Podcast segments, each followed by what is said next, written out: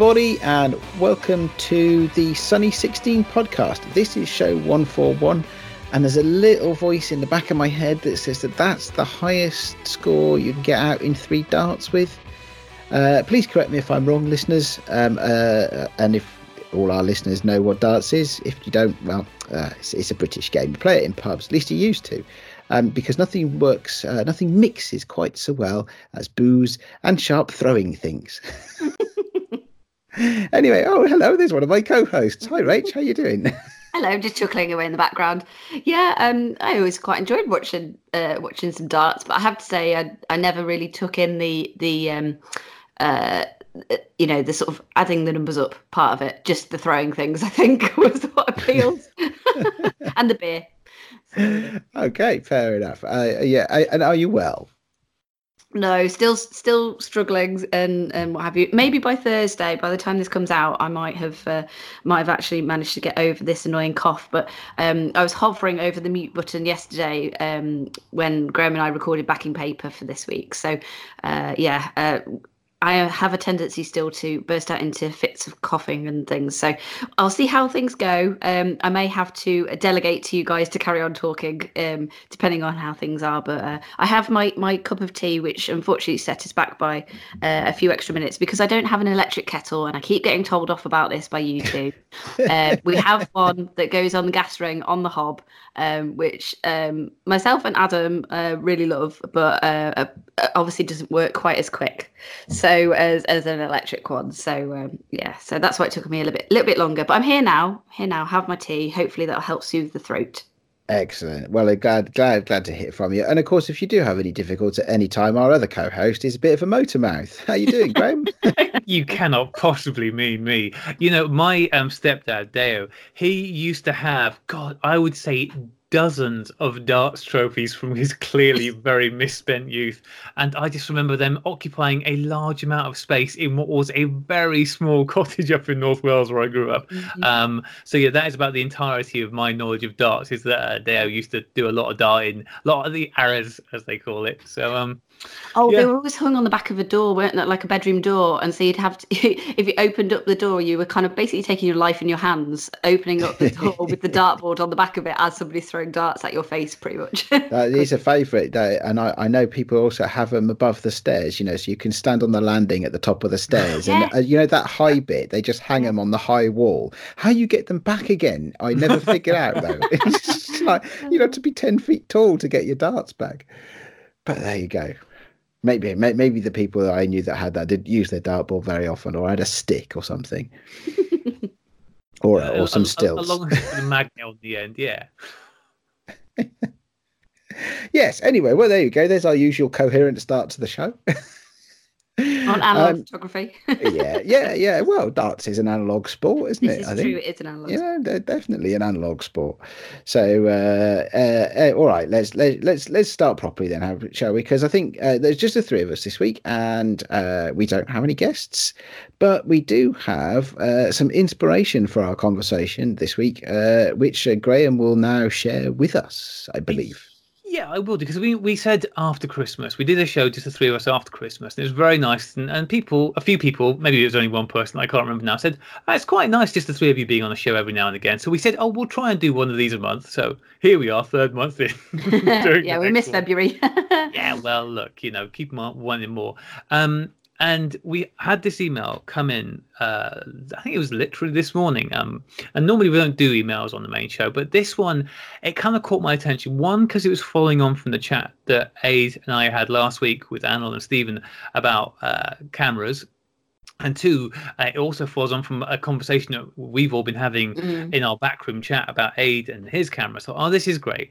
Um, this is an email from Alistair Dougal. Uh, I'm going to preface this by saying that uh, Alistair's from Australia, so there's an inherent level of tact and diplomacy that's obviously built into this email. So just you know, if you're of a sensitive nature, block your ears now. It will be edited as I go along. um, hi, Graeme and Ade. Where was Rachel? If we had heard docile tones online, I'm sure the show would have remained auto-focused, and she would have pointed out the bleeding obvious that it's the actions of some that are screwing the used camera marketplace. Regardless of the alleged altruistic reasons for the purchase of cameras by the boxload, the reality is that the market has been ruined by such selfish acts. The effect is subtle, much like this email, but affects all photographers by actually restricting the supporting infrastructure. They only shoot a set number of rolls, and by holding a large collection of cameras, they restrict sales by the companies making photographic film and darkroom chemicals and the like. That growth stops other companies uh, stating and maintaining their production lines, as in Tetenal and the ripple down effect. Yes, it is all very well to hope for the rise of the film camera manufacturers, but this will only occur if there is a genuine market that is not the result of stockpiling by greedy individuals. I don't mind people making money out of buying and selling cameras, but we have enough problems with the non-film photographer buying a camera as a handbag accessory to deal with. So bleep stockpiling cameras and not using them and then boasting about it is just plain bad news for film photography as a whole. Well, I guess I may be off a few people's Christmas card list, but I would rather be the social pariah with a healthy theme, healthy film photography than one claiming to support the industry and just screwing it over. Thanks for a great show, and for once we had something controversial to think about. Uh, Alistair Dougal. P.S. As to my surname, Rachel can call me Dougal, and that is fine by me. For the record, though, it is Dougal, as Oh. Dougal the dog. I'm so sorry. I've got that so wrong. oh, Alistair, I really am sorry. And actually, before you started reading the email, I was going I was going to ask actually, Graeme, do we have confirmation on how we pronounce the surname? And now we do. So um, I mean, um, it'll always had- be Dougal to me, I'm afraid. we had confirmation from the moment we looked at how Dougal was spelled. I don't know how you ever arrived at Dougal, but oh, you mind. shush you. You shush. Um, so, so yeah, I thought. actually. Yeah, sorry. Um, I was just thinking after our conversation last night, um, Graeme, for backing paper, I kind of raised that actually. It's quite funny listening to to Alice's email then. Um, you know, with me with what I was saying on on that about the fact that actually if these cameras have been bought uh, when they've been bought in the 90s or what have you then that's the point where the money's going back into the industry anything after that is private sale isn't it really? So it's not necessarily supporting the film photography industry as a whole um, because it's just going to um, private private sellers uh, or buyers. So i think that's where the difficulty lies is that actually is that continuing to support it or not? And i don't know that it is It's a complicated thing. So last week, I at one point, Anil was talking about how he goes into every charity shop and demands cameras with menaces, and um, uh, and I I said, well, look, you know, you're hoarding all these cameras, and then no one can get them. Uh, And Ade Ade was just waiting. I I heard the indraw of breath, but thankfully somebody else moved the conversation on before Ade quite accurately pointed out. I also have a couple of cameras kicking around. So um.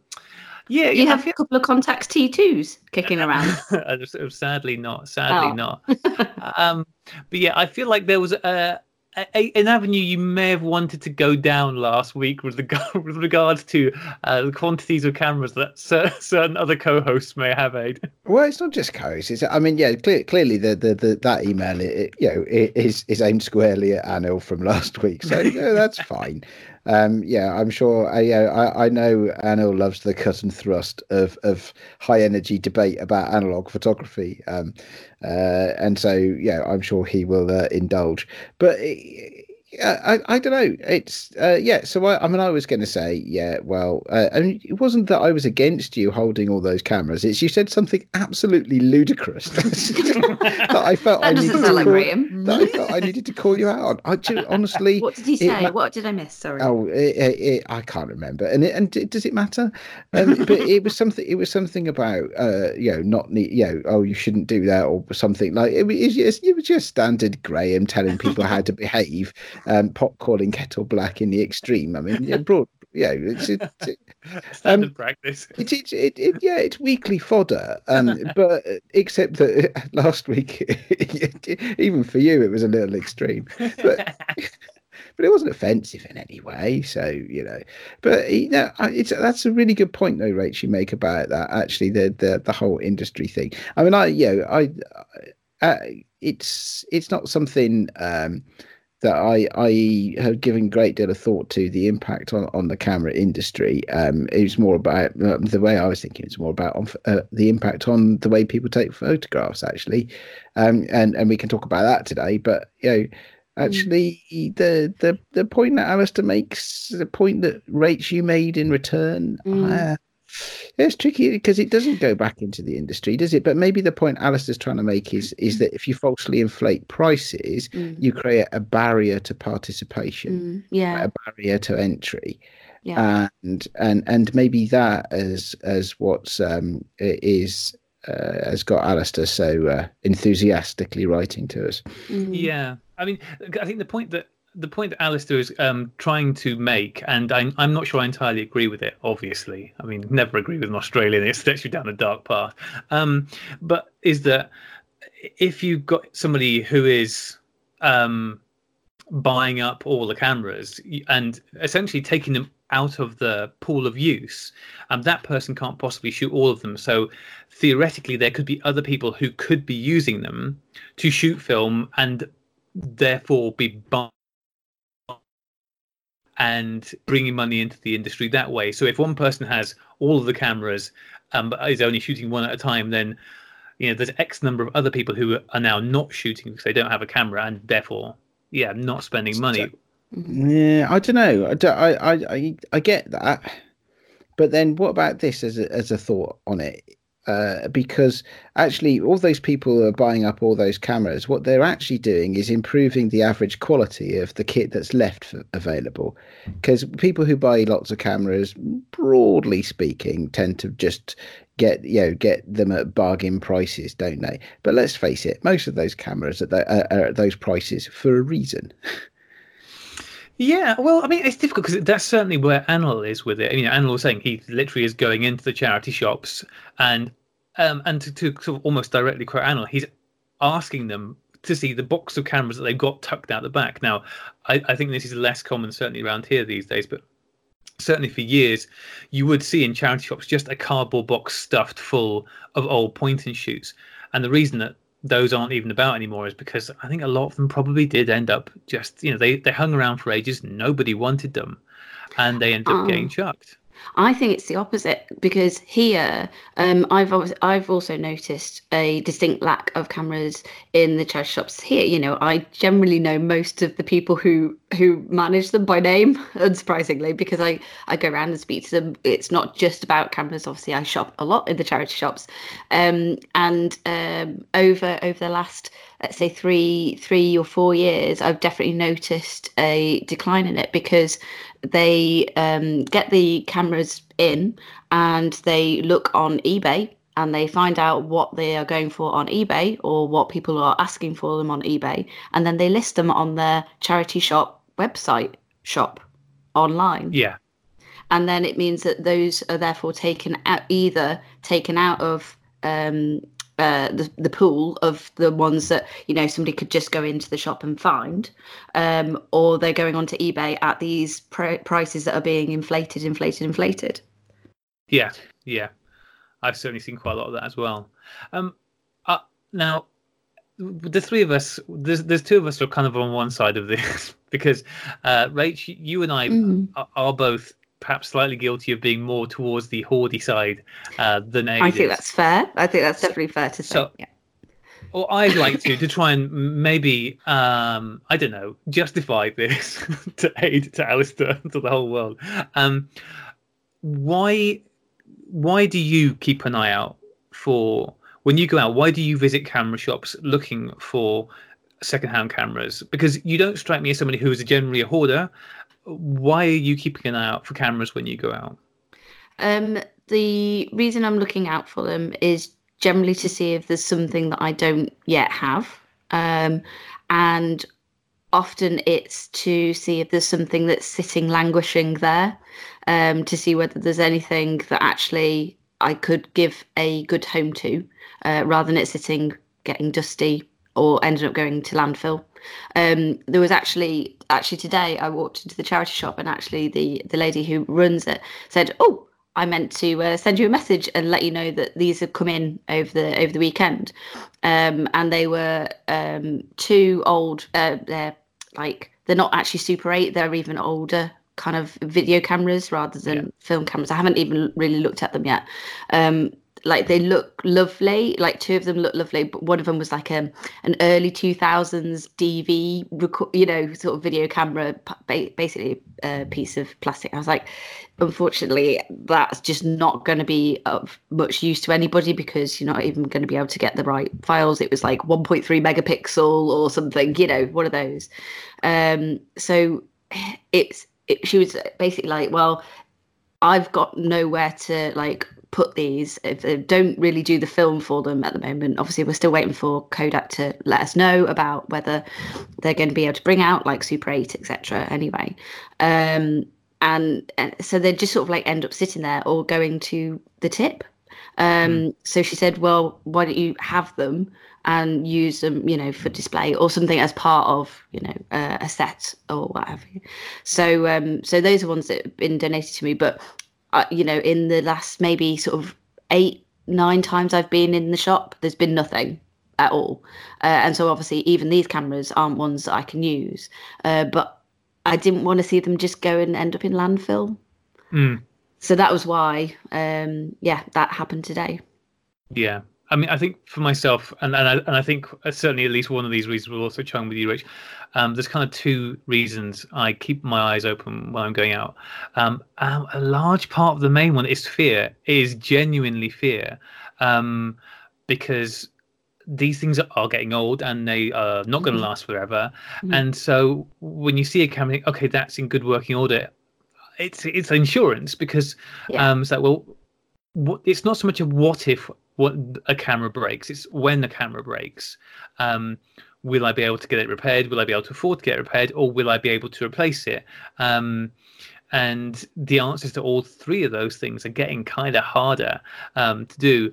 So if I see a camera, think, okay, that that is a camera that I will enjoy using, um, and uh, and I do try and use pretty much everything that mm-hmm. I buy as well. Mm-hmm. Um, I don't buy a ton of stuff. It's dropped off dramatically uh, over the last few years. I sort of mm-hmm. went through a, an early phase.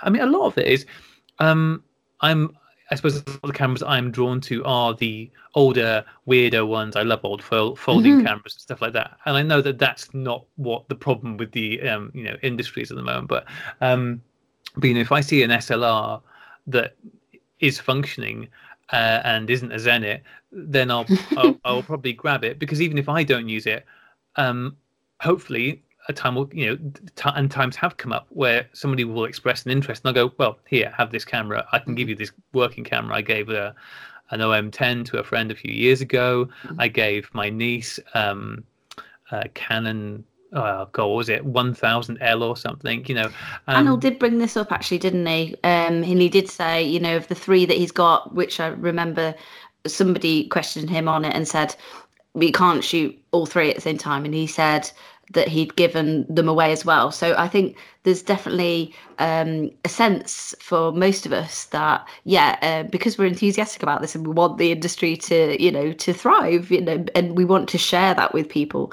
Um, that actually, if you end up with two of the same, it's like oh, that gives me an opportunity to give that to somebody else and pass on that enthusiasm and hopefully mm. get them hooked on it as well. So yeah, I think there's definitely most most of people i would say probably do also have that in the back of their mind like oh actually yeah i've got a spare one that i can let you have if somebody shows an interest in that. Yeah and, and also i think i mean and again i'm just kind of talking about what Anil was saying last week about you know he goes around charity shops and is looking for cameras.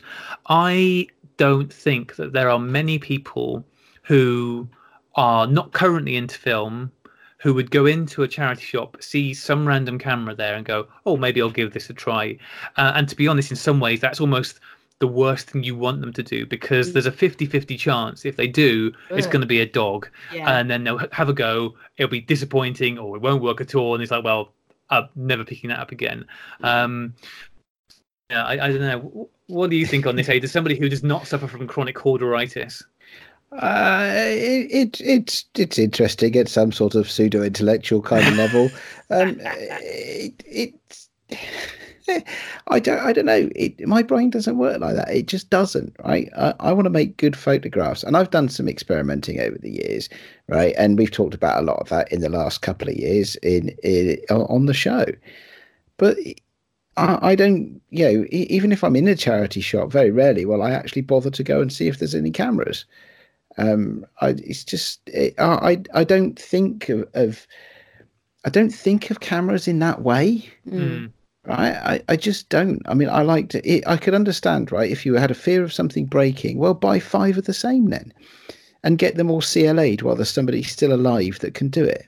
Yeah. Right, and then you've probably got a lifetime supply at that point.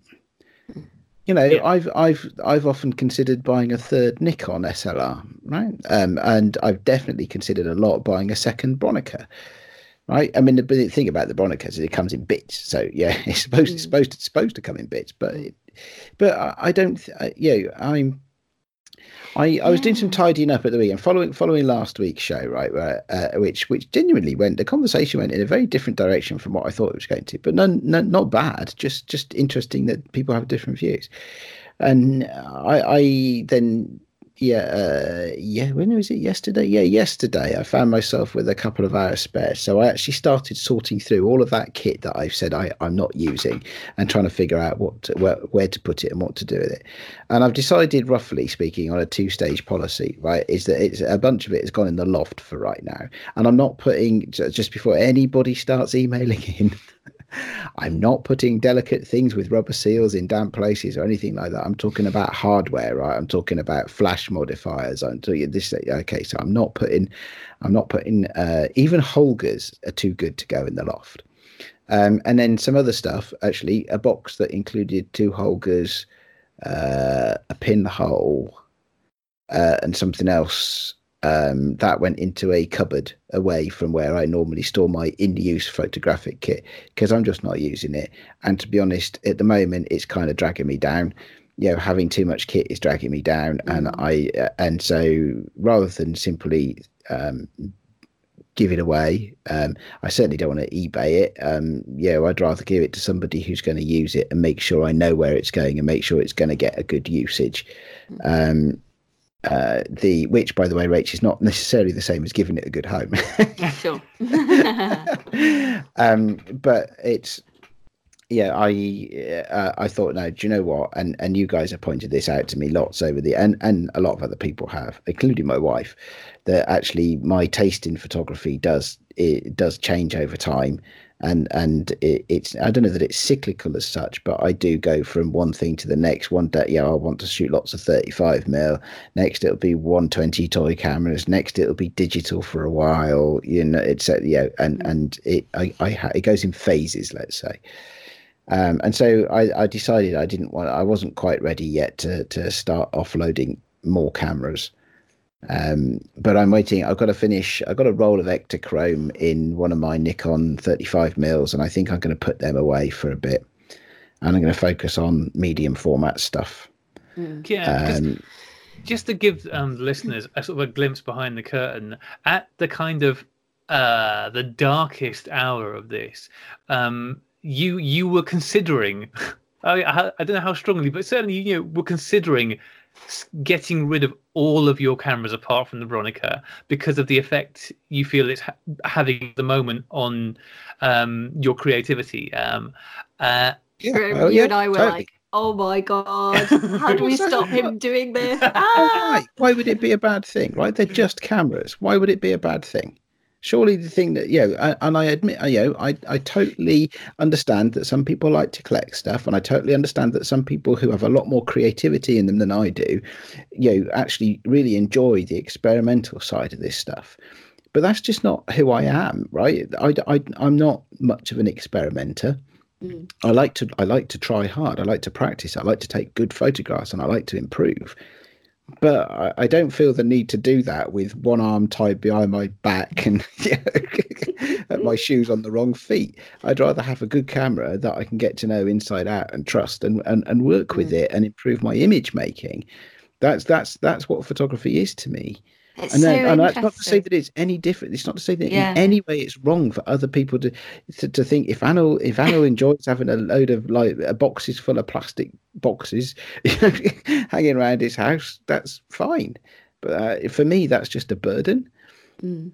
And and you know, opening a camera drawer and thinking, oh, which one should I take out? Immediate, that's it. The moment is gone. Mm. It's so interesting, isn't it? How how different our approaches are to it, and and just from hear, hearing you two talk about it as well, I realised that I have another answer to why do I still go into the charity shops and, and look and try and ask for for the cameras and things. It's because I love to experiment. It is down to oh, I've not tried that one yet. That would be really cool. I'd, I'd like to try that flavor. I'd like to try, you know, what the look will be with that, or is that going to give me the similar effect to something that I found, you know, um, that's from the 40s as, something from the 80s, or will it be something completely different? Um, or that format's different. It's, you know, a 6 by 4.5 or it's, a, you know, so I love that idea of being able to experiment and and sort of try different things out and use so many different tools for different aesthetic um, output. So I think that's also partly why it's the curiosity and it's the kind of like, oh, what haven't I tried yet? Maybe maybe that would work. So I think that's I think I've definitely got better about not I I haven't gone and actually bought any new cameras um like from charity shops recently um and i think i've definitely become more conscious of that perhaps from speaking to somebody like yourself Ade you know being a little bit more thoughtful over oh i don't have to like buy everything or get everything you know that fear of missing out blah blah blah Uh, yeah, Um, I don't is- have is that, by the thing. way. I don't Yeah. get FOMO. yes Right? yeah exactly I, I'm way too arrogant. Right. Fo, fo, FOMO is for other people. i see i see okay But Uh, it's- but yeah but, It's, it's interesting, isn't it? Because Yeah. I, I have experimented over time, and as you know, and as the uh, li- uh, the second narrowed it Chinook down. flies over my house, I don't know if you can hear the helicopters. Yeah. i can yeah We're on. We're uh, clearly the e- evening reconnaissance flights of the Chinooks are around about here today. Maybe Um, that's but M the- dropping in to see which cameras you're getting rid of now. You're having the massive clear, clear Yeah, out. yeah, the people at pe- people at car boot sales. They come around in helicopters before you even register for the booty.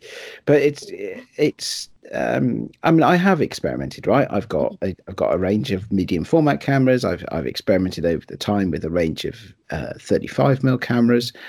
Um, and I've whittled that down, and, and when they've either either broken or well, I've just decided I don't like them, and I move them on somehow. Um, I've whittled it down, right? I've got I've got Mm. Uh 35 mm SLRs I really like. Bulletproof at the moment. They're a bit of a burden, but I'll stick them away in a cupboard and maybe I'll go back to them in a couple of years or or or a couple of days. I'm not saying I'm consistent. Nobody if anybody hears me say anything different today from what I said last week or the week before, well that's just who I am. I'm not claiming I got all the answers. But the you know um and and I I've thought about I've I've thought about asking if I can go on the Classic Lenses podcast again and actually take them a bit more seriously. Hi guys, as as a way of thinking, um, uh, as as a way of thinking through, um, you know, maybe some you know f- finding an, another angle. And, and the thing I, I love the the Bronica, right? I love the Bronica. I love the way it handles. I love the I love using it um, and I love the look of the photographs I get with that one particular 75 mm lens.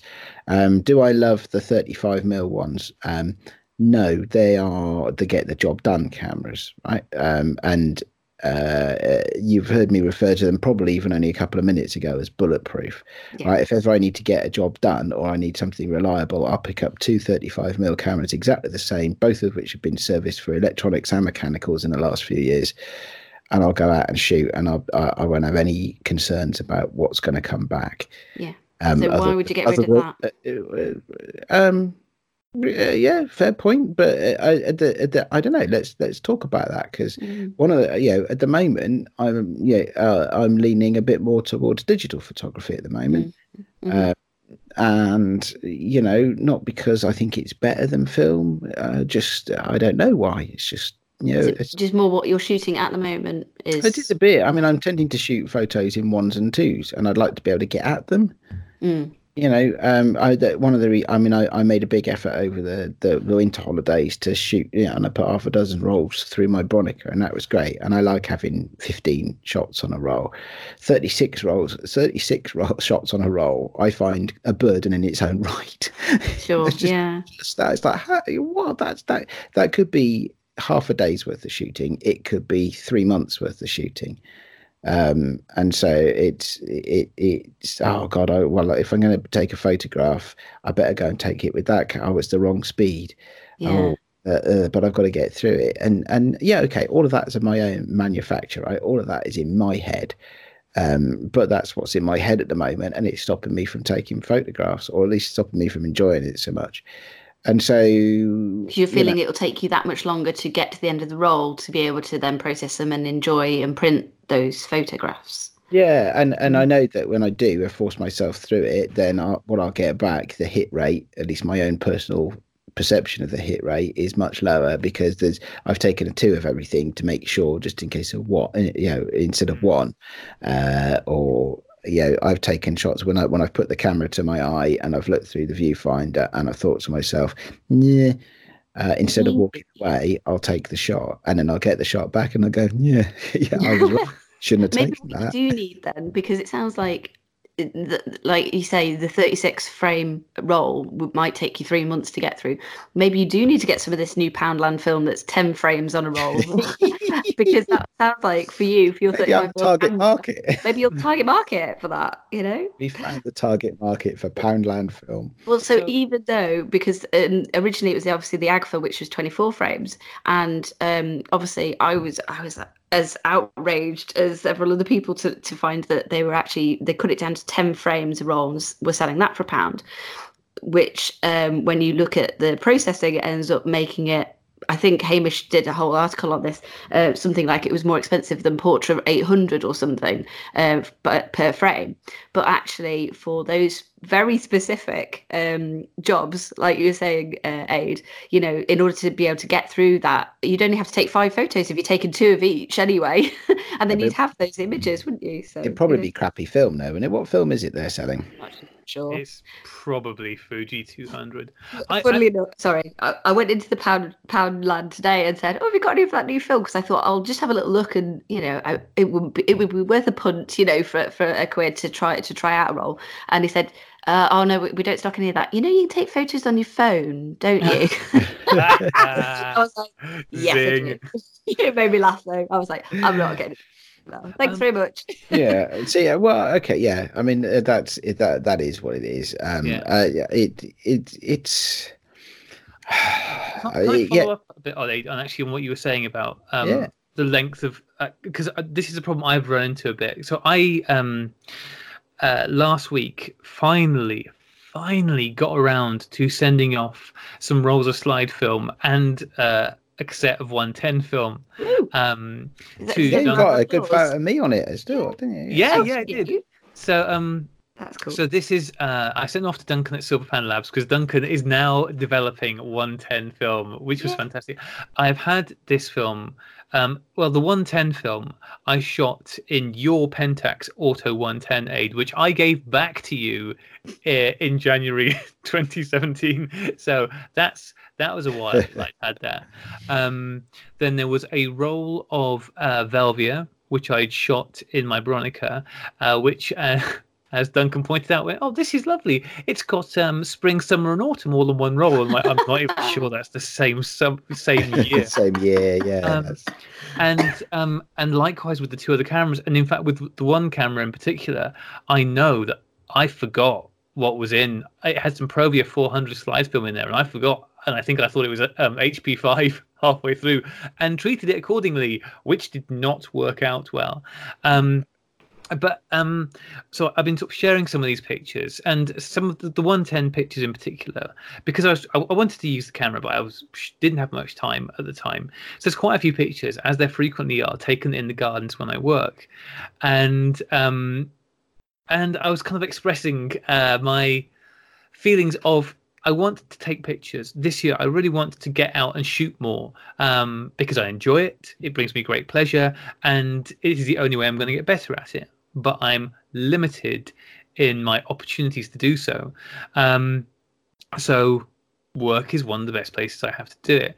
Um, but then that does mean that my subject matter is going to be gardens and plants.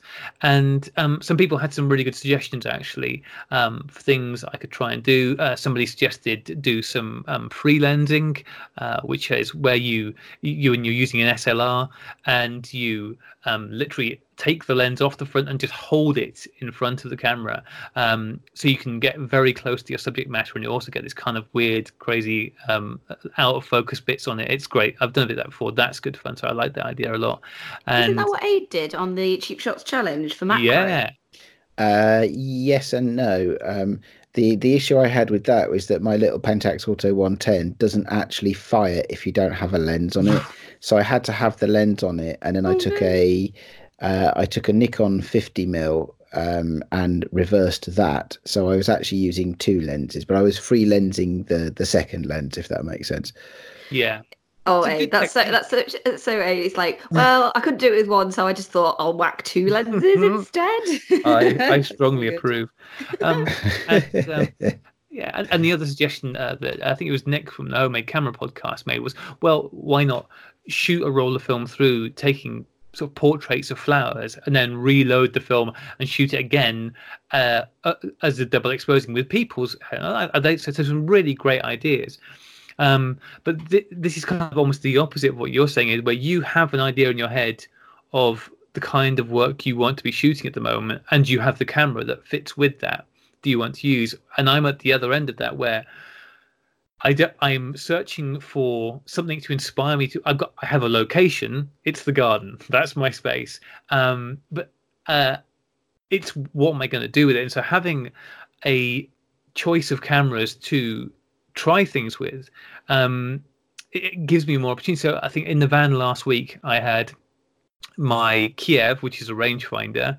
Um, so I can't I can't do a great deal of experimenting with that because I can't do double exposures on that. I can't take the lens. Actually, I think I can take the lens off, but I think that would end up a disaster because it's a rangefinder. Um, and the other camera I had was the um, Meopta Flexaret, uh, which is uh, a TLR, which again, um, I can't do double exposures with that. Although, ironically, it did decide that I also just couldn't do 12 exposures. It, it wound on till four, and then it skipped a few and went to eight, and then decided that, that was enough. And so I think I, got, I think I got eight shots in total, and there's probably a great big gap in the middle see, of the film. See that that for me isn't a camera, that, right? That for me at best is a doorstop, right? Um, and and if it's got if it's got sufficient you know metal in it, scrap it. You know, yeah. Uh, it does. It's, it's, I, I, it's I, that's that's the. Th- it's interesting, isn't it? Because you know, okay, so they do. There, there are these. I don't know magazine challenges or, or internet challenges. It's like okay, so you know, you know, within ten yards from where you're stood, take a hundred photographs, you know, and stuff like that. That that kind of thing. You know, it, it's not just about the experimentation. Isn't just about can I get a crappy camera to work? like that's that's that's not experimentation. That's gambling. you've got a yeah. gambling problem, is what you've got. Yeah. Well, I mean, I didn't know it was going to do that. So this was the first roll I put through the camera, but it does kind of highlight the point I was making earlier about why I have more than one of certain types of cameras. So I have got um, four TLRs, um, putting aside the Lubitels, which I don't, don't count, but so they don't I, count. No, they because count. you can't see through either of the lenses in a Lubitel. no, so so I got my six three five a few years ago. It's the first sort of proper TLR I had. I loved it. Then the shutter packed up. Um, then I got sent uh, another TLR, another Yashica TLR, which is great, but the shutter packed up instantly. Um, uh, and then I got both of those repaired and the 635 at the moment touch uh, glass that's all i have is still going. But the the other yashica has unfortunately the shutter's just gone again on that and i've had to accept that that one's probably just done. And there's as you said Ade, it's a doorstop. Um there's nothing else i can do with that. Um so turn it into I, a lamp. oh, I, I can't on, on on moral grounds. I can't. Also, I think it might be more hard work than it's worth. Um, box cameras are way easier because they're just a box. TLRs have gubbins inside them. Um, The thing about So- cameras is they're supposed to get the light to come in rather than Yeah. go out. So why would you make a lamp out of a camera? it is weird, although I do have a camera that was made into a lamp in my living room um, because my mum made it. Bless her. Um, so, you know, as I said a few weeks ago, when I was in secondhand darkroom, I saw another Yashica TLR. It looked in good condition and it was at a reasonable price. And so I grabbed it because No, no, no, no, no, because I just want to wrap you on the forehead with my knuckles and say, "What have you learned?" what, I, what I've learned is that these things fail. So, uh, like I said, out of the four, out of the four TLRs that I have, one of them's a doorstop. The other one that I've just shot a roll of film through is, in, your description, a doorstop because it's not reliable. I'm I'm not giving up on it yet, but I am going to shoot some blank roll to it to see if it does wind on properly. But that one might be heading towards doorstopville. The third one, the six three five, has clapped out once and may do again.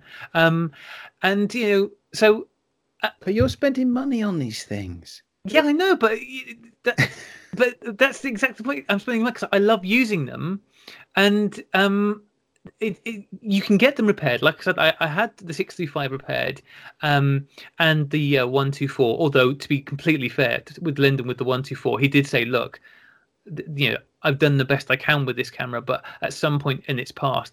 It's hit the ground, um, and there's things You, that are you do know that we, uh, if that was a, if that was a pet, right? when the, when the veterinarian comes out and he says to you, "I've done everything I can," right? That that's a euphemism, right? yeah, You're not supposed to go, "Oh, that's all right. I'll take it out for a walk." yeah, you may have, but when the vet says, um, uh, "I've done the best I can," what you then do is you instantly start thinking, "I need to get another pet. this pet's going to be gone too. I need to get another pet." So that's exactly what I'm doing. I'm kind of preempting, and because it's not, it's not like these are new things that you can. Okay, I'm, I can just go and buy one of these anytime. You kind of have to when you see them, and and it is a a, a, price that can work for me, which is quite a low bar. You need to go. Okay, I'm, I'm going to invest in this now because there's a high chance that the one I have will conk, um, and I want to be able to have a backup. And if it conks in three years' time, by that point, my ability to buy a replacement might have gone out the window because they might just be out of my reach by then. You say that, but yeah, I I've seen you buy reasonably expensive cameras. Um, I so I you you've quite you you you you know semi regularly you'll spend somewhere between two and three hundred quid on a camera. oh no, I think I I. When was the last uh, time you did that, Graeme? I yeah, don't remember that. So I- I think I'm just trying to. I think putting aside my um, digital camera, um, which I bought many years ago, Which does count, right? Okay, I know we're an analog film, but but yeah, that that, that does count. Okay, so my digi- the most expensive camera I ever bought was my um, Fuji X Pro, which I think I paid. Oh, I think I paid nine hundred pounds for, including a couple of lenses. So putting, um, so that's the most expensive camera I ever bought. Then the next one down was my Bronica, which was, if my memory serves me correctly, I, I got a good deal on that because I think I paid three hundred and seventy-five pounds for that with three lenses and a couple of backs. So I got a good deal on that. Uh, and then- Ronald was Ronald was expensive, wasn't he? he he was under two hundred pounds. He was under Uh, two hundred okay, pounds. All right. Um, um, so the, probably after after the Bronica, the most expensive camera by the time I've got a lens sorted will be um, the Intrepid camera. Um, once I've got a lens for that as well. Um, but then, yeah, and, and Ronald was 175 pounds, I think. Um, Okay. And then there's a sharp drop off then. Um, and I don't. Ah, Yeah, I but so don't- let's so okay, so let's let's plot that right. Okay, so so you've got there then, you know, uh, and and we don't need to talk about the digital one too, too much, but you've got then a small number of cameras that you pay good money for that are working really well. Yeah. Ronald was one of the cameras we mentioned in that Okay, all right, all right, okay. So so so, but but let, let's so so what if you drew a line right uh, and said, okay, anything below the this price point, I clearly have no capability to sort the wheat from the chaff and therefore i'm going to stop buying in that price bracket and i'm going to save up all the fives and tens and twenties that i spend and i'm going to buy a camera that costs north of 300 quid because i know at that level i can discern something that works from something that doesn't Yeah, that that is a fair point. Um, I, I and I, I have got a lot more um select. I, I don't just buy see in a camera shop these days, um, in a charity shop, even if they are cheap, for exactly that reason, because I don't need them, and uh, and and unless I think, oh, that is a camera that I would like to shoot, or it's a camera that I think, oh, that's worth more than they're asking for it. Um, which I, to be honest, I, you know, regardless of what else they may think, I think that's a perfectly reasonable thing to do. If you see something being, um, what's the correct word, uh, undersold, um, it's a financial it's a, a, financially irresponsible thing to do. No, it's not. yes, it definitely is. It's an investment Ade. Uh, so so as a, as a good friend of mine who who collects vintage guitars once said, it's an investment. To which his wife immediately said, "Only if you ever sell it." One day I'm going to cash in all my chips and be ah, still pretty poor because none of my cameras are worth that much.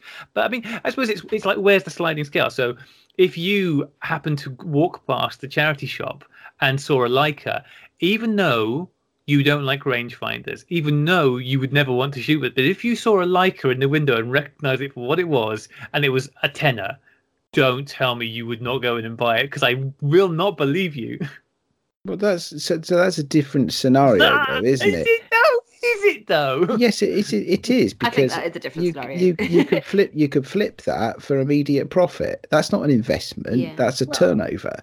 Well, yeah. So I, mean, I think so, I think the difficulty is with the TLR perhaps in this situation because Graeme's ended up eh, eh, being quite unlucky. I think with the way that things have worked out, and but you've ended up with four cameras of which only one works. Is that uh, right? No? Two of them, but two yeah. of them, but one of the two has in the past. Yeah. worked. One so and a half. That makes one and a half. Yeah. So the difficulty is that obviously you've you've had the you've bought these, um, obviously hoping that they'll work, and they have done. But then over time, obviously they've stopped working, and you're in the situation now where you've got four, but actually the the problem is that you potentially can't sell those for that much money because obviously they don't work, hmm. um, and you're left without a TLR.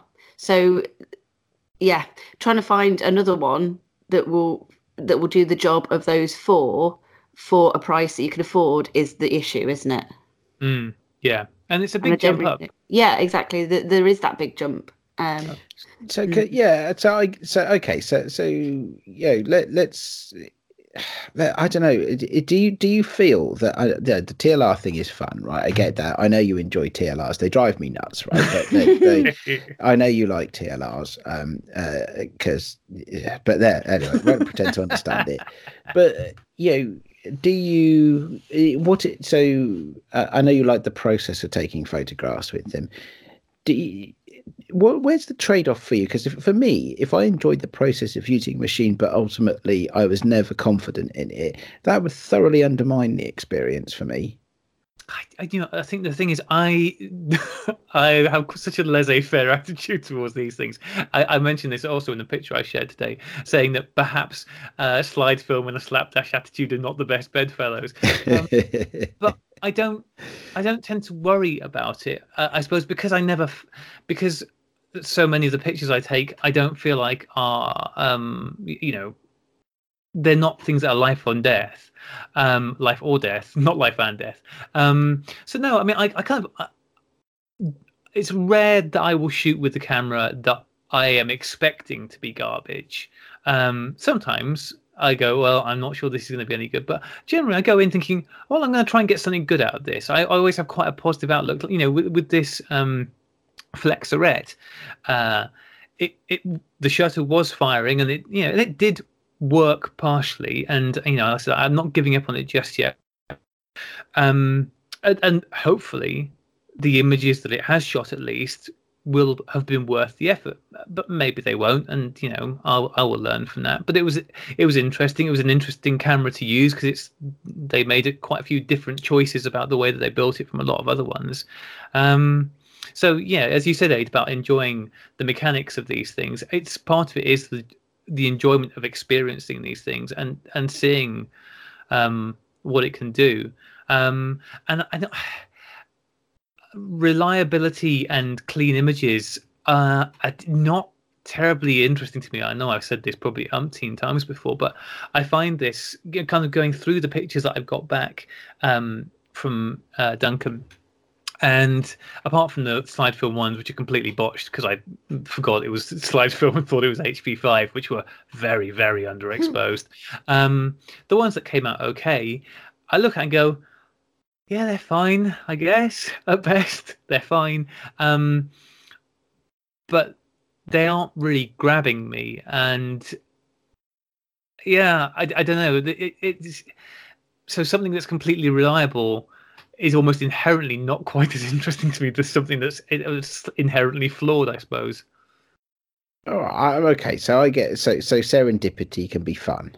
Yeah. Um, yeah, yeah. I mean, yes. I suppose serendipity, all, all kind of, all working with the flaws. You know, even if you take out the luck aspect, knowing what those flaws are and, and kind of incorporate like I did with the um, out of focus stuff. It's like you know, I it wasn't. I suppose it was a certain amount of luck in where you can never be hundred percent certain how it's going to render it, but you got a pretty good idea, uh, especially as it went on. It's like, well, yeah, this is going to be a blurry mess, but this is a blurry mess that appeals to me. Okay, well, this is the great thing, isn't it? It's, so this is this is the good thing about it. People are different, right? And and you know, and that's um, yeah, it's it's it's really interesting. Like in terms of classifying kind of how you uh, both approach it. Um, Ade, you're you're definitely thinking um, narrow down the overall amount of cameras that I've got because what appeals to you is the fact that it's clean and that it's um, folk that you're trying to make better pictures with with one or two cameras rather than trying out lots of different types. And Graeme, you're coming to it from a, obviously the opposite side of it, where it's much more about you want to work with the flaws, the serendipity, the experimenting of just having a go with any of them and seeing if you can take a piece of that one and add it to this camera and what will that then make. So I think actually what you both have in terms of Graeme with your lots of cameras and Ade with your very small amount of cameras just sits well with the kind of photographer that you are, that you each are. There's nothing wrong with that. Yeah. Oh, yeah, yeah, totally. I mean, no, never, never have I thought there's anything wrong with it. Everybody's different, aren't they? And I guess there's one of the joys of all of the stuff that we do is that there's so much room for people to do what they want to do. Mm. You know, um, uh, and I, I'm not going to be. Uh, I, well, I probably am, to be fair, but I'll try not to like impose my views on people and tell them they should be like me because yeah, there's, yeah, there's there's little justification for that. I, I don't know. It's it's just interesting, and, and it's a, it, ulti- yeah, it's it's funny, isn't it? Because you know, look, thinking back to last week's conversation, right, where we were all talking about, oh well, the, these these top things, yeah, they're they're they're the best point and shoots, yeah, that's why they're so expensive, and yes, they've mm. got a bit of a, a an economic boost from being you know f- flashed around on the telly, but it's it, it's uh, you know ultimately actually am i looking for a, a, rock solid point and shoot? Is that the thing i'm actually is that the thing i am actually craving which is the one type of camera i haven't got?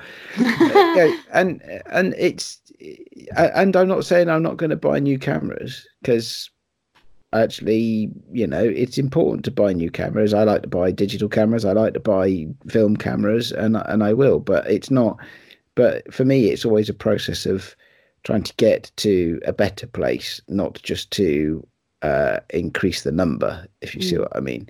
So I've stopped buying medium format cameras since uh, I got the Bronica and the Holgas. I, I, I, I, probably should buy another Bronica in case it breaks, but um, yeah. Ironically, you're trusting the Holgas to be just fine. well, no, I've got two Holgas already. Um, uh, so so um, yeah, but uh, the uh, and then I stopped buying 35 mm cameras because I got the two SLRs that work that just work. That's it. That's done. Yeah. Right. I've got. I, have been there, done that. Right. Um, uh, and uh, it's it's uh, yeah, I'm like that in other things in my life. I have a watch. I have a really nice watch. I've talked about it before, right? And it's very special to me because it was given to me as a gift on the birth of my son. I I don't need another watch. I don't walk past the jewelers and go, "Oh, there's a Rolex in there." Um, I, I should I should get one of those. right? Mm. So actually, I've got a watch. I quite like it. I'll keep it. Mhm. it, so I'm not saying I shouldn't have more stuff. I'm not going, you know, super minimalist or anything like that. I'm just trying to, you know, get to a point of success Mhm. and and then and then then remove distraction so that I uh, uh, so so that yeah get get to a point where I'm comfortable with what I've got what I've got works for me and then I don't need to worry about it anymore Mm. I think you know when you said that to- that totally makes sense, Ade, and and I think perhaps part of part of the difficulty is because I wish I could be like more like that to a to a certain extent. a you lot know, of that people would- say that to me Rach. That would, okay that, would be, would be very very cool.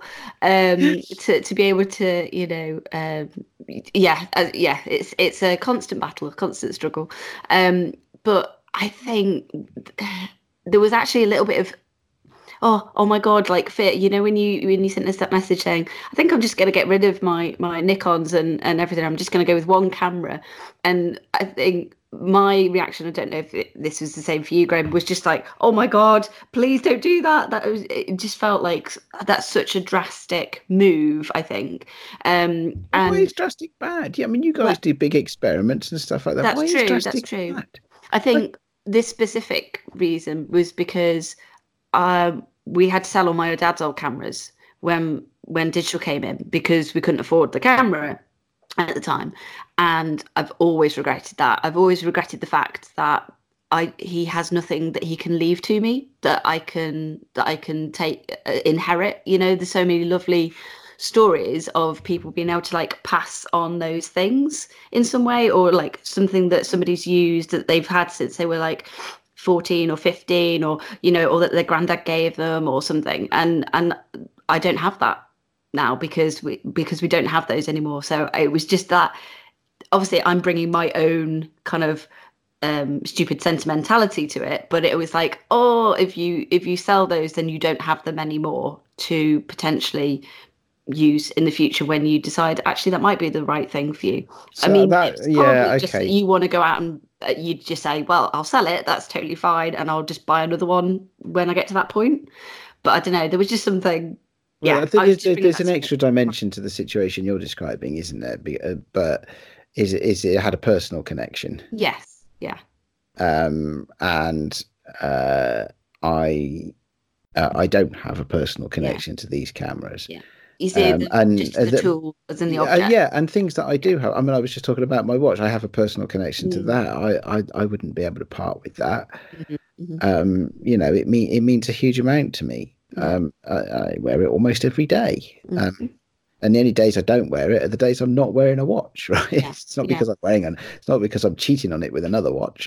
But you just see them in a different way, don't you? Yeah, abs- absolutely. Like like my violin, like I could never sell my acoustic violin. I you know I could I could buy you know well I probably couldn't buy at the moment. I have no money for it, but you know I could go and buy another violin or whatever. But it wouldn't be the same thing. You know, it's it, yeah.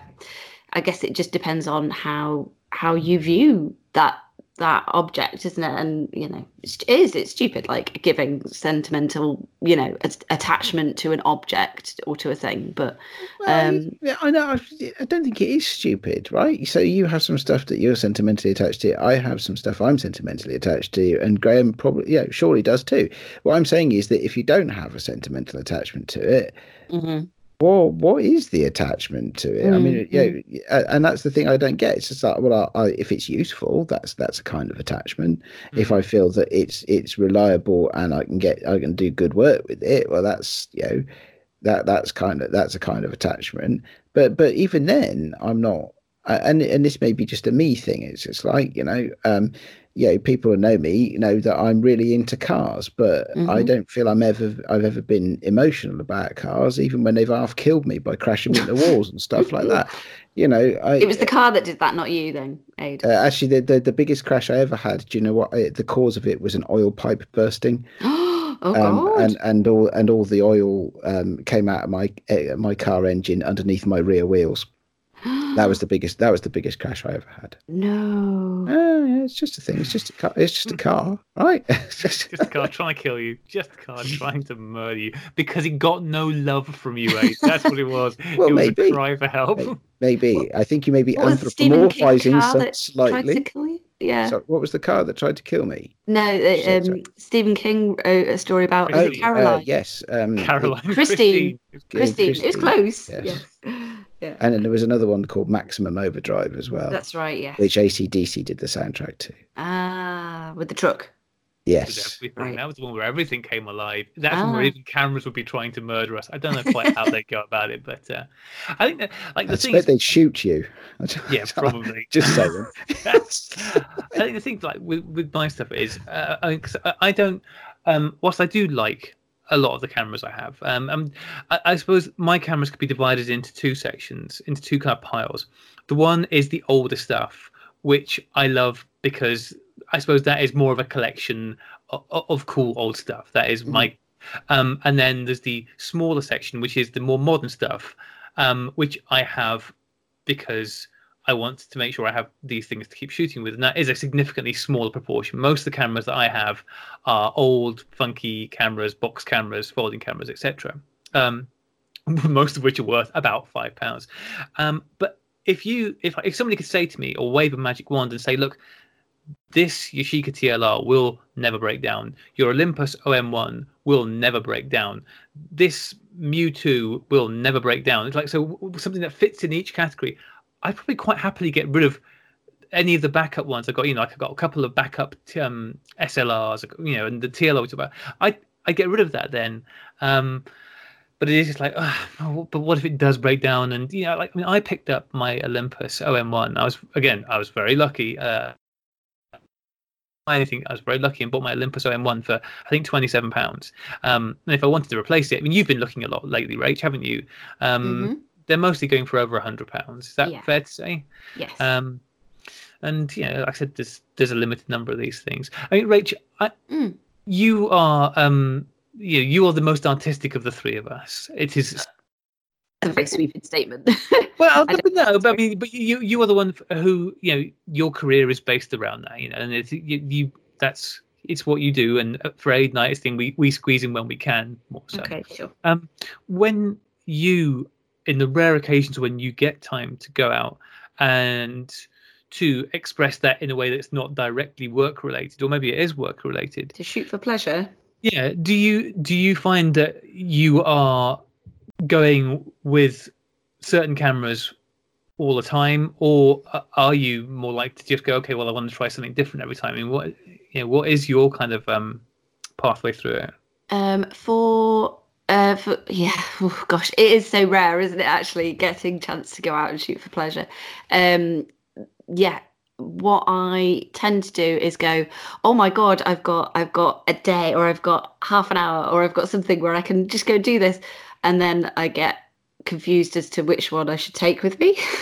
Ah. um, because there's no choice Oh, because no. there's so many because no because there's so many that I would love to uh, love to take out and and use um, but time is so limited that it's that it's difficult to go okay well um, wh- which one am I going to get which one should I take now to use this in you know in this half an hour that I've got knowing that I'm probably not going to get another day off for another 2 months or something you know? So it's that's the difficulty. If if I had like if I knew like every weekend I'd get half a day on a Saturday to go out and shoot uh, for pleasure that would be a very different situation um but obviously I don't so that's that's the the, the difficulty with it um and do you know the one that I've taken out a lot for those kinds of things is my cheap shots challenge camera Mm. actually. Um, my little Franka um, uh, bellows uh, bellows camera uh, because I I know it works from obviously having used it for the cheap shots challenge. Finally, I found one that works after getting through what three um, other ones that exploded or broke down or whatever, um, which I still have the pieces, the parts for um from the ones that that no longer work. Um so yeah it's like oh do i i, I don't know. It's difficult because obviously i can't sell them. Do i just throw them in the bin and then they go to landfill, which I don't want to have to like contribute more to that. So I can't recycle it. Do I then upcycle it? And I get to the point where I go, well, could I take this part off this one and add it to this one? And oh yeah, Make a lamp. Then, well, yeah, um, yeah. I don't know. It, it's difficult to know what to do with the leftover part. You know. Yeah. yeah, I mean, I certainly have a, a few dead cameras Yeah. that are just in a box. Like, well, maybe one day I'll think of something to do with those dead dead cameras where something has just gone very terminally wrong with them. Mm. Um, so have we have we solved this then between the three of us? Oh, definitely. I'm so much clearer now. Yeah, that's a good that's a good question. Yeah, I'm not sure that we've solved it a great deal, to be honest, have we really? I, No. I, I, lo- I still love the fact that all of the different cameras I have give me something different, and and I don't think I could give that up. Mm. There is at the moment. uh, It is everywhere. I think- I guess because you just had a new book come out or something. It is this Marie yeah. Kondo thing, and you know, I, I think that, that actually that is a fair thing to say with this. Is you know, if you've got a lot of cameras, and sometimes you do just see people who have just got stacks of almost identical cameras, and it's usually within Leicas or something like that. Um, and, and maybe there are some people who do just kind of hoard stuff. I don't know. Uh, I don't know people like that or have not sort of had first-hand experience. So I'm not going to call anybody out on that. But um, if you have got a lot of cameras, maybe you've just picked them up over the years, like Anil's doing. Maybe Anil needs to do this. Maybe he should go through all of his cameras and pick everyone up. And does it bring you joy, Anil? Because if it doesn't, you know, according to Marie Kondo, you should be getting rid of it. I mean, I I would certainly say that. But it's Um, the how did we get rid of it? That's that's the difficulty. Yeah, the, and- the stumbling block. Yeah, and as Alistair says, you know, maybe selling it is a thing. So I I picked up from a charity shop and also a friend gave me um, last year um, a couple of Cosina cameras, Mhm. um, and I don't need them. Mm. Um, you know, I they, I have enough SLRs that I, you know, I've got. Um, I said I think I've got three good SLRs that I trust. Um, I don't need these two Cosinas as well. Um, so I know I I ought to and probably will at some point sell them, but I wanted to put a roll of film through them both to make sure that it, they work first. So yeah, I think maybe that's the thing. If you if you like the hunt, uh, as Anna was saying last week, you like going to charity shops, you like finding things. Um, maybe just make a point of when you find things that you don't want, do sell them on, or, or make a point of. I mean, giving them on is not always easy because, I, all right, we know plenty of people who are shooting film, but they already have lots of cameras. But how many people do you just know casually who just go, "Oh, I think I might give shooting film a go"? It's it's pretty rare. I mean, I don't know anybody in my locale like that. So, um, I think friend of the show Michael Raso had an idea. Well, maybe some legs in that. yeah, that's very true. Yeah, send them all to Mike. That's a all over to America. It's quite expensive posting things to America, but yeah, he's doing great stuff with it, isn't he? Because he's sending them all out to schools and everything, um, which is making a far better use of them. Yeah. Uh, and, or you've got the guys at uh, Camera Film Rescue who are collecting them up and going through them all, and then and then selling them on again so that more people can enjoy the hobby. So there are things that can be done. Um, yeah, maybe maybe um, Rach, you and I need to kind of go through our piles and see if there's anything there that maybe we don't actually love that maybe we could pass on or sell on Sure. and, um, and get Yeah. some money to go, go towards something else that will. So I can buy myself a new Hasselblad back, so I can actually shoot with the camera that I that I bought that I really want to be able to shoot with. Yeah, yeah, or So- another TLR for me. exactly. Yeah. Yeah, yes, because why why not? But I I, I don't know.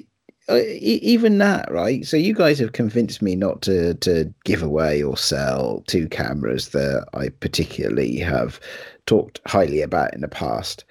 Um, okay, fine, right? I'll stick them away in a cupboard for uh, and and see if they get used, right? And if they don't get used, I would prefer that they go to somebody who will use them. Mm. Do Right, trial I'm- separation of them.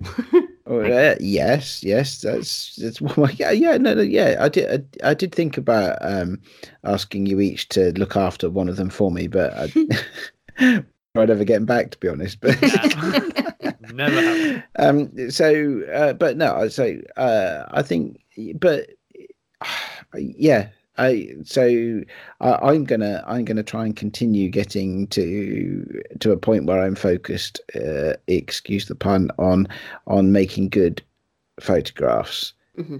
Uh, and and to do that, I'm gonna yeah I'm gonna try and focus on the cameras that make I feel make a difference to me in terms of making good photographs, right? Um, be be it because of the camera is a joy it, it gives me joy, or or the the lens, you know, uh, makes images that, that that I find aesthetically pleasing, mm-hmm. or it just simply is, you know, a, a way of getting getting to uh, uh, an outcome mm-hmm. uh, sooner rather than later.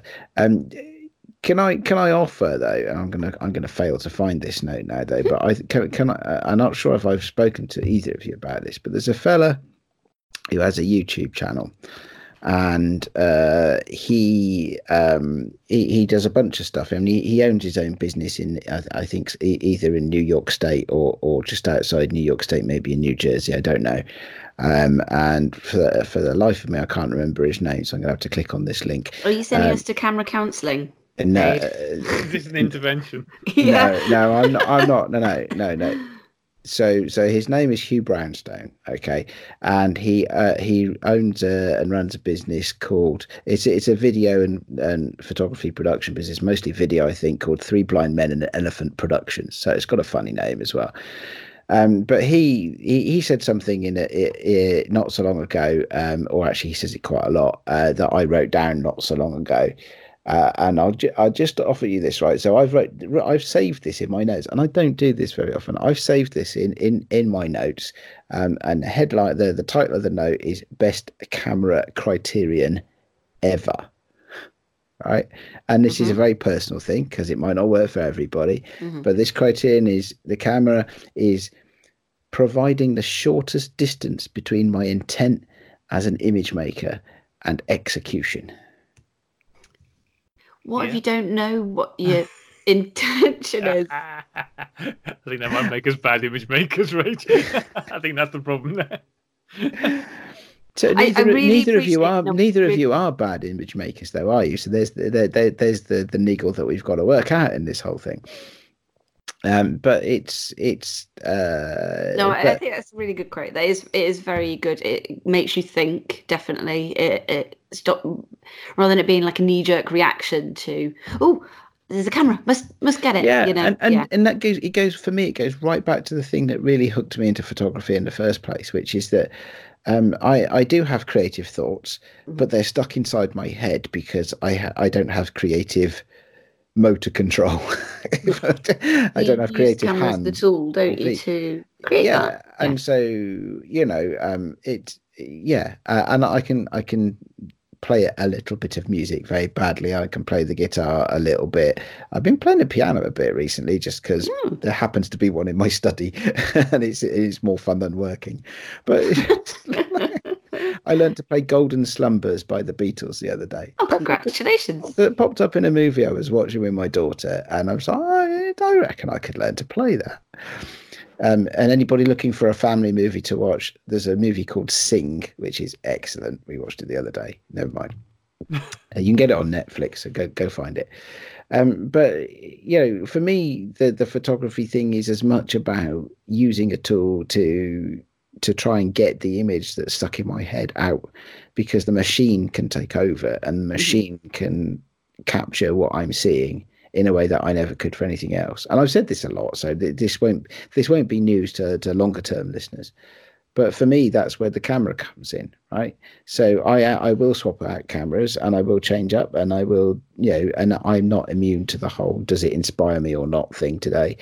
Um, but I think for me, I'm looking for the, the, the best of each kind and to try and simplify it yeah, that, that's fair. Uh, that is a completely fair thing to say, and um, I think it's a good ideal to work towards. Yeah, yeah I think once you found the stuff that works for you, mm. um, I think.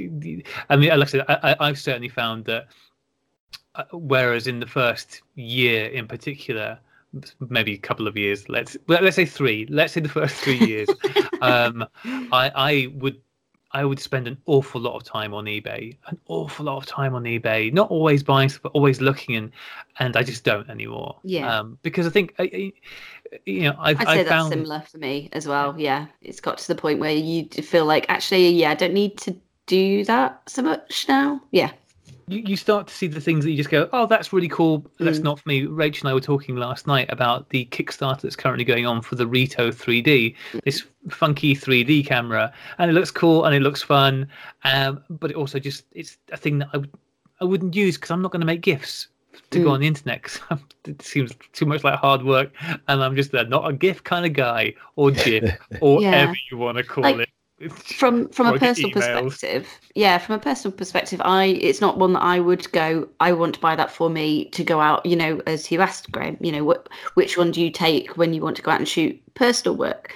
Um so i wouldn't choose it for that. I might however choose it for a workshop because it does combine certain things which i find really interesting and that i feel like you could show to somebody and say look how cool is this? It does this thing taking old fashioned traditional analog photography um, processes and combines it with the new technology of creating it into something that becomes a shareable GIF or GIF, as you say, file. GIF. GIF. Uh, it's a GIF, I know.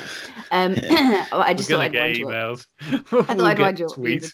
Um, but yeah, so so from a personal perspective, it's not something I would use. From a work perspective, it might be a tool that I would u- invest in for that specific reason.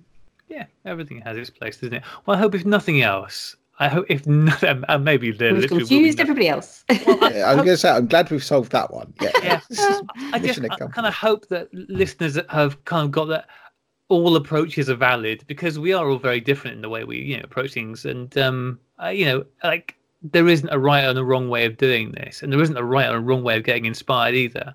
Um, You just need to find what works for you, and um, yeah, I, you know, I do think what Alistair said is right about you know if you're just hoarding cameras just for the sake of them, maybe have a Mm, think about mm, why and you know if you've got boxes and boxes of them just stacking up somewhere you know maybe do look at getting those back out yeah into you know, you know sell them make some money from them whatever you do but you know get them back out there if they are just languishing. I um, don't have any cameras that are the same. no no, no, like, I don't have any duplicates. I have no duplicate cameras, no no likewise which I Um, think is a different. It's a different, slightly different thing, isn't it? Like if you're buying, you know, three or four of the same, same exact same camera or very similar kind of camera. I think you may have a, a, a you may have a narrower, more granular classification system than I do, Rach. uh, listen Okay. I've got 'Cause one I'll be like, I've got I've got black. 35 mil medium Oh, right, format. yeah, sure. I'd say they're different formats. It's yeah, but they're different formats, aren't they? Not not the same camera. Yeah. So like um a my cheap shots challenge Franka camera is I would say is different, although it shoots medium format from my TLR. Yeah. Yeah, exactly. They're very different. Listen, I mean, we shouldn't be turning on each other. We should all be turning on the Classic Lenses yeah, podcast. no, I'm not. I'm not. I'm not treating No, no, no, no, no, on the anybody. That wasn't what I was saying. the Classic Lenses podcast, and those guys are clearly the problem because they are the ones that are actively both taking part in and encouraging everybody to buy uh, just a million of almost identical lenses just because they all give slightly, slightly different out of focus things. They're the problem. Um, so everybody should be turning on. That's what should be happening. Simon, Carl, and Johnny are definitely what's ruining the industry for everybody. for I'll say again. Uh, I was going to say actually, just getting back to your Bronica, just kind of finish. I've got. I'm just looking at um the uh, shots I got from that. They are beautiful because the one big advantage with the Bronica is it, yeah, it's got a thing there, so I knew what film I was shooting in that. So I never made the mistake of going, "What's in here?" I knew it was the Velvia in that, and oh, they are lovely, just like little windows, beautiful little windows. Um, you need to shoot some slide film through yours, Ade. It's, yeah, I loved seeing your Bronica at the um, uh, Christmas Sunny 16 meetup, our Christmas day out. That was great. yeah, I, I, it was good. I enjoyed using it that day, definitely. Yeah.